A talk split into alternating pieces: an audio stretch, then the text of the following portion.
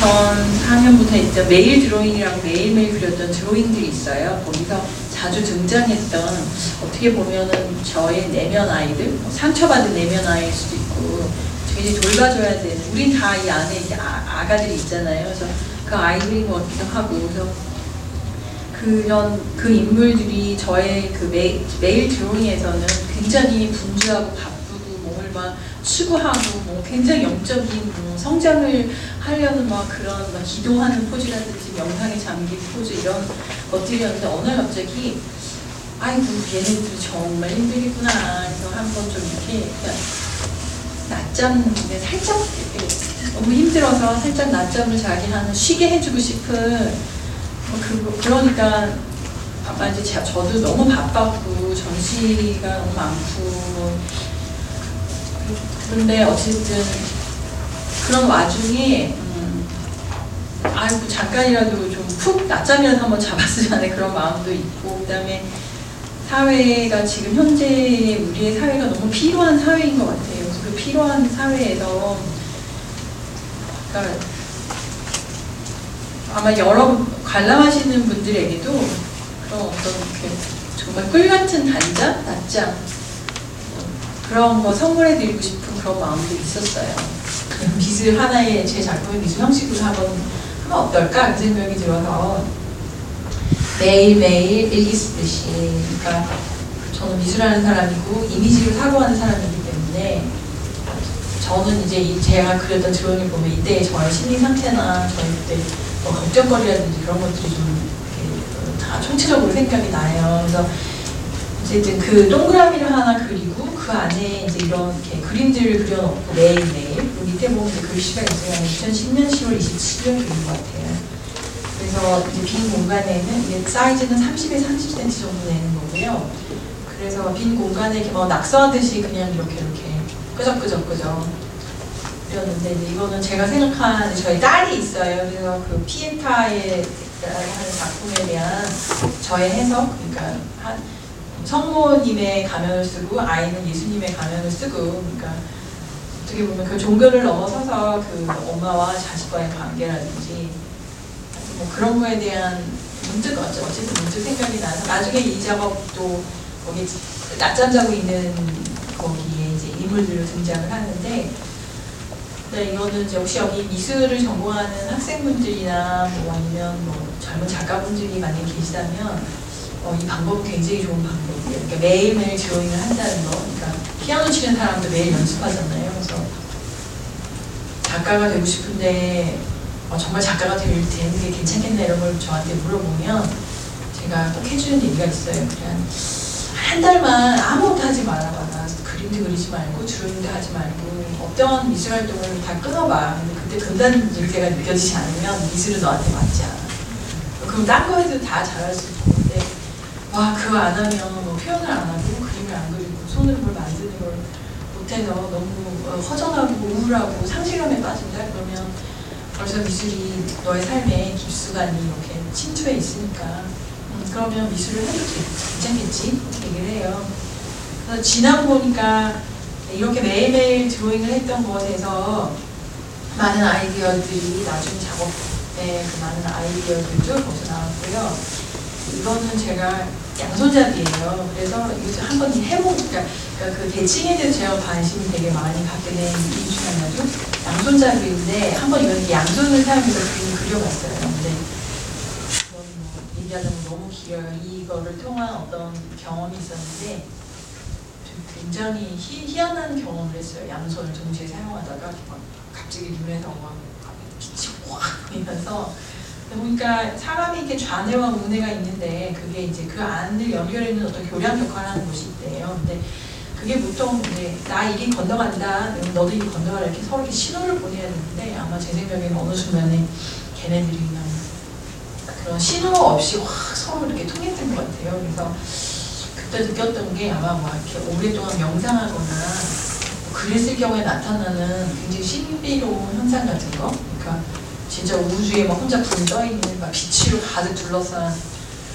그러고 나서 머리가 굉장히 아팠어요. 한 달 정도 너무 아파서 그 다음부터 이제 안 해요. 전생 퇴행을 하면서 그 안에서 본 이미지들을 이제 그리게 되었는데요.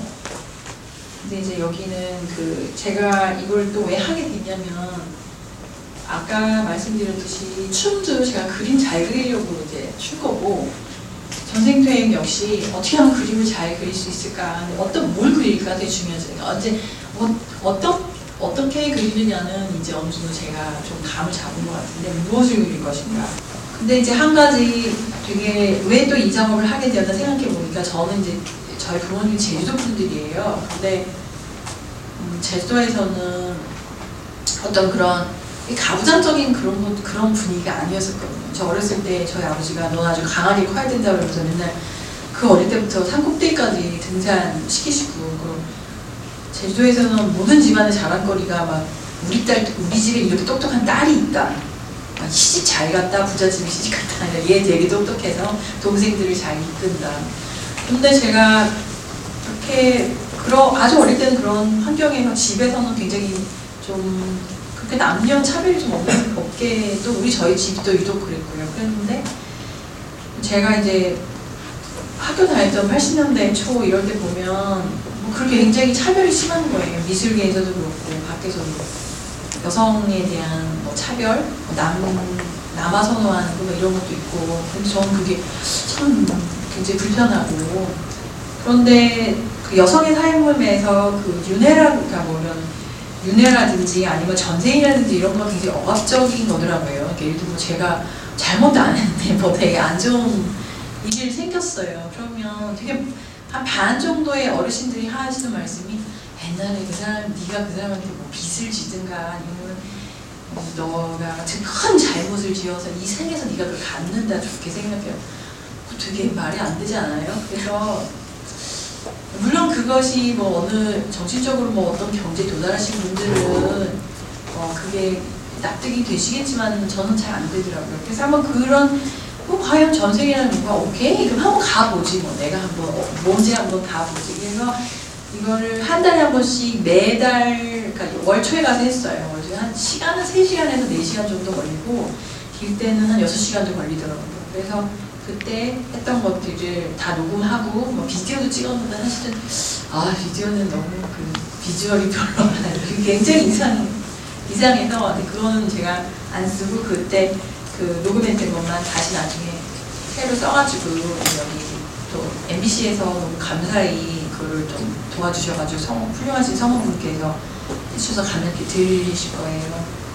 그리고 또 하나는, 그래서 그런 어떤 무의식의 이 작업이 딱 한 가지로 이거다라고 말씀드리기가 굉장히 어려워요. 왜냐하면 제일 처음 말씀드렸듯이 얘네들이 새로 태어난 사물들이기 때문에 어떤 사물들이 저한테도 낯설고요, 제 작업이지만 또 이것이 저한테 어떤 의미를 오는지, 그다음에 그런 의미가 다음 작업에서 어떤 식으로 펼쳐지게 될지는, 그것도 또 되게 재밌는 여행이니까. 내면에 있는 불을 제일 잘 꺼주시는 분이 이제 부처님이신 것 같아요. 그런데 이제 우리가 너무, 근데 절에 가면 이렇게 부처님 앞모습 보면 너무 뚱뚱하고 무섭고, 그래서 그 앞에서 뭘 또 빌잖아요. 그래서 저는 그게, 제가 생각하는 부처님은 그냥 고요히 조용히 어떤 명상에 빠져 계시고, 이렇게 어떤 이렇게 다른 차원으로 가신 분인데, 그래서 가장 제가 저와 부처님의 관계라고 생각해보면, 그냥 고요히 명상에 빠져있는 부처님 뒤에 가만히 앉아서 약간 스승님의 길을 따르는 어떤 그런 마음. 그래서 그냥 절 안 가고, 절에 가면 뒷모습 볼 수 없으니까. 근데 이거 이렇게 딱 닫으면 이렇게 그러니까 이 한 사람을 위한 절. 그러니까 계속 이동식 사원도 이게 접어서 이거 벽에, 이게 보통 정품하고 똑같은 거예요. 이렇게 접는 건데, 이렇게도 접어지거든요. 그래서 여기에 딱 앉아서 이렇게 닫으면 혼자 이렇게 명상하기 좋은 공간이 만들어지는, 그래서 이제 이동식 사원이라는 제목을 붙였고요. 이제 이거는 여기 보이는 이제 이 바닥에 펴놓고 이렇게 그린 벽면 주사로 그린 불 그림을 중에서 어떠한 부분을 따가지고 또 제가 한동안 막 좌우대칭 이런 거에 좀 많이 빠져 있었어가지고 대책으로 해서 이거는 이제 고려 불화 기법으로, 근데 고려 불화 기법이라고 말하니까 참 힘들게 그게 남아있지 않으니까 저희가 이제 일제시대 겪으면서 전통이라든지 그런 게 뭐 남아있는 게 없기 때문에 고려 기법이었으면 좋겠다라고 생각하는 기법으로 이렇게 그린 작품입니다. 이거는 이제 눈물이라는 작품인데요. 이제 이거는 2012년에 덕수궁, 그러니까 우리나라에서 어떻게 보면 거의 최초로 궁에서 했던 미술 전시였었어요. 그래서 그 국립현대미술관에는 김인혜 큐레이터라는 분이 이제 기획을 했고, 이제 한국 현대미술 작가들이 그 궁에 이제 뭐 그 덕수궁 안에 있는 이제 여러 그 건물들, 그러니까 그를 하나씩 이렇게 좀 역사적인 그 배경이라든지 이런 걸 좀 염두에 두면서 했던 작업인데, 뭐 참 예쁘고 반짝반짝하지만 사실은 이게 이제 어떤 그 서거당이라고 하는 것이 이제 그 5년 동안 인목대비가 유폐되었던 곳이고, 그러니까 제가 지금 그 서거당에 대한 리서치 막 하면서 나왔던 작품인데, 원래는 이제 솔직히 이제 제가 딴 데 가서 아무튼 얘기 안 했는데요. 원래는 그 작업이 아니었어요. 어떻게 하려고 했냐면, 그 서거당이, 그러니까 단청이 안 되어 있는 되게 아름다운, 정말 아름다운 건물이에요. 아름다운 궁이에요. 그래서 그런데 우리나라에서 그 궁을 관리하는 방식이 되게 저는 마음에 안 들었었거든요. 그러니까 안에는 뭐 귀신 나올 것처럼 공상이 쓸어 있고, 그냥 사람들이 이렇게 가서 안을 그 옛날에 어찌됐든 왕 임금이 살던 곳인데, 어찌됐든 지금 간 높으신 분이 살던 곳인데, 그렇게 그냥 초라하게 그렇게 형편없이 관리되는 게 되게 싫었어요. 빈집이라는 게 얼마나 슬퍼요. 너무 슬프.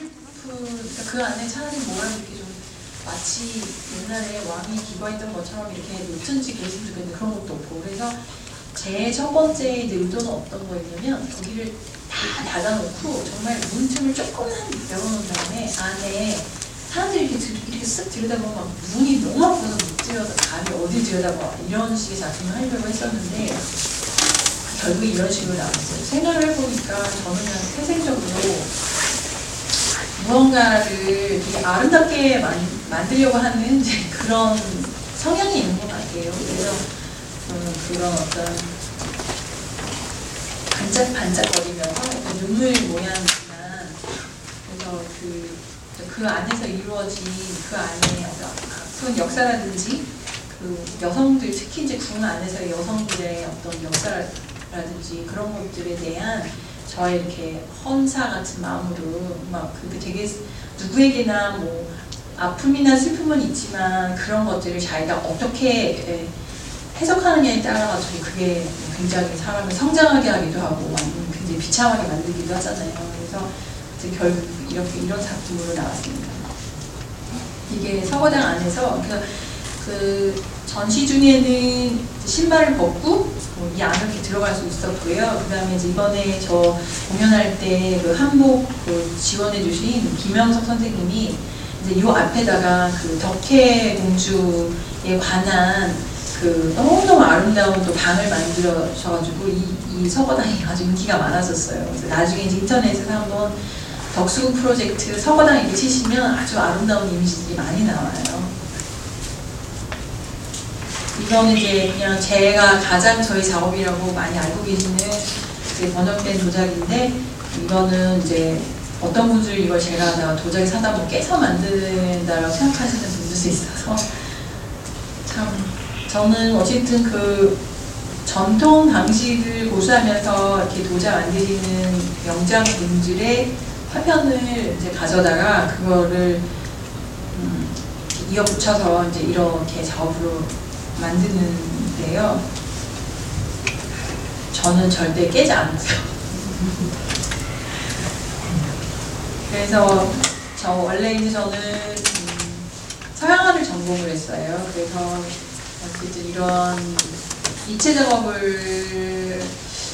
방식이 아마 이제 무슨 조소 전공하신 분들하고는 좀 다르다고 하더라고요. 왜 그러냐면은 이제 이거 역시, 그러니까 그 어떤 순간순간에, 그러니까 처음에 이렇게 어떤 형태를 염두에 두고 작업을 하는 게 아니기 때문에 저는 여기밖에 못 보거든요. 그래서 대충 어느 정도 크기로 하면 되겠구나만 생각을 하지 뭐 어떤 형태로 해야 되는 생각이 없고, 이제 제일 중요한 그 안에서 얘네들이 이제 밸런스가 무너지면 넘어지니까 그것만 이렇게 맞추면서 이렇게 만들어 가기 때문에 어떻게 보면은 이렇게 부분 이렇게 보면은 그러니까 이렇게 어떻게 보면 전체에 대해서는 제가 별로 그렇게 잘 처음부터 이렇게 크게 염두를 두고 하지는 않는 것 같아요. 또 이거는 이제 천이라는 작업인데요. 숫자 천. 그래서 저렇게 막 너무 막 이렇게 크게 만들다 보니까 어떤 작은 파편들은, 그러니까 이렇게 사실은 파편 하나가 되게 중요하잖아요. 얘를 둘 연결시킬 건가. 근데 어떤 파편들은 그렇게 어디 가서 붙기를 싫어하는 파편들이 있어요. 그 하나 자체는 너무 아름다운 거예요. 그래서 생각을 해낸 게, 그러니까 그냥 그 최소한 길이, 저 앞에 있는 건 하나의 커다란 사회라고 본다면 얘네들은 작은 문화들, 그러니까 끼리끼리 있는 애들, 그러니까 뭐 요만한 거에 파편이 뭐 10몇 개 이렇게 붙어서 만들어지는, 그것도 절대 붙기가 싫은 애들은 따로따로 이렇게 보시면은 아주 예쁜 애들이 하나 이렇게 금쪽알이 하나 이렇게 머리에 띵거즈를 딱 붙여놓는 애들도 해요. 그래서 얘네들은, 그래서 그러니까 그래서 정말 1000개의 작품들이 안에 있어요. 1000개 플러스 또 다른 파편들도 있으니까 걔네까지 합치니까 어쨌든 1000이라는 제목의 작품입니다.